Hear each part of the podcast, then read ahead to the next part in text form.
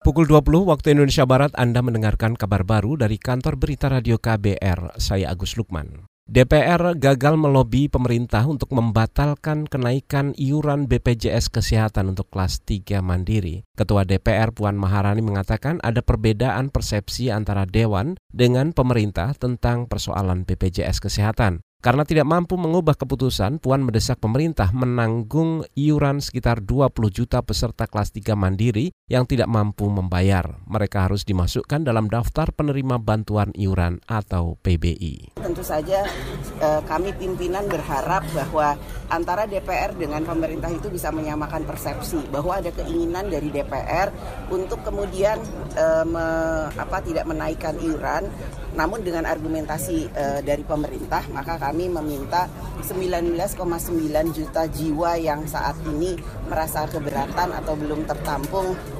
uh, karena tidak bisa membayar iurannya bisa kemudian dimasukkan ke dalam data PBI 30 juta orang. Itu tadi Ketua DPR Puan Maharani. Sementara Menteri Sosial Juliari Batubara mengklaim pemerintah terus memutakhirkan data peserta BPJS Kesehatan. Persoalan data ini dinilai menjadi salah satu penyebab defisit BPJS. Juliari mengatakan ada sekitar 30 juta peserta penerima bantuan iuran atau subsidi iuran BPJS yang sebetulnya tidak layak mendapatkan subsidi karena bukan tergolong orang miskin.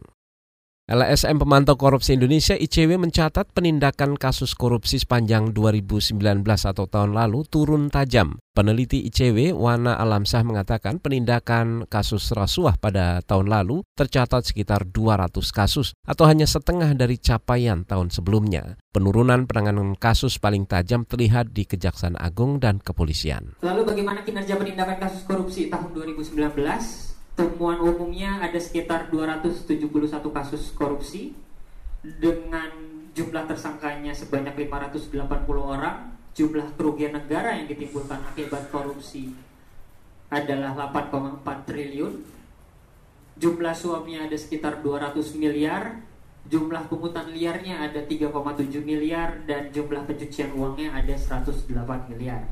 Peneliti LSM Pemantau Korupsi Indonesia ICW, Wana Alamsa menambahkan, kinerja penindakan kasus korupsi paling signifikan dilakukan Komisi Pemberantasan Korupsi KPK. Ini ditunjukkan dari peningkatan perkara sejak 2015 hingga 2019.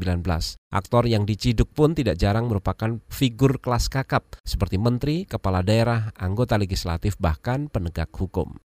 Para korban investasi bodong PT Hansen Internasional diimbau untuk melapor ke polisi. Direktur Tindak Pidana Ekonomi Khusus Bares Krim Polri Daniel Tahimonang mengatakan telah menerima laporan sedikitnya 30 korban investasi perusahaan milik Beni Cokro itu. Ia mengatakan polisi sudah berkoordinasi dengan otoritas jasa keuangan OJK dan pasar modal dalam rangka penyelidikan. Aliran dana investasi bodong PT Hansen juga bakal ditelusuri.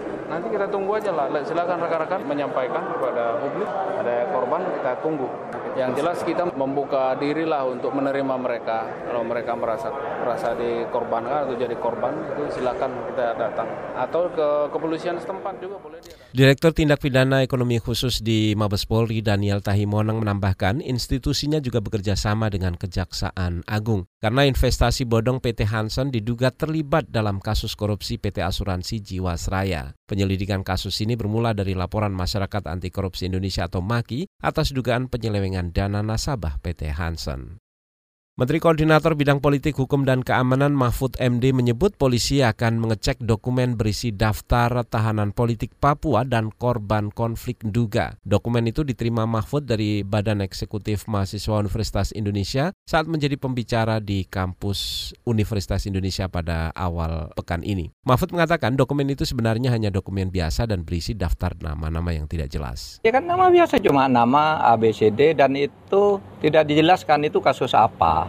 Coba Anda ngasih daftar nama tahanan politik kan bisa saja kriminal biasa dan semua ada alamatnya semua tercatat nanti di Polri di situ ndak ada ya ndak apa-apa biasa aja begitu begitu kan kalau eh, apa namanya hal seperti itu tuh hal kecil aja lah?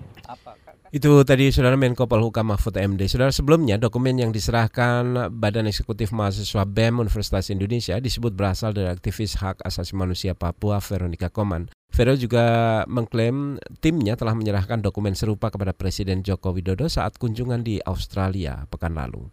Demikian saudara kabar baru dari kantor berita radio KBR, saya Agus Lukman.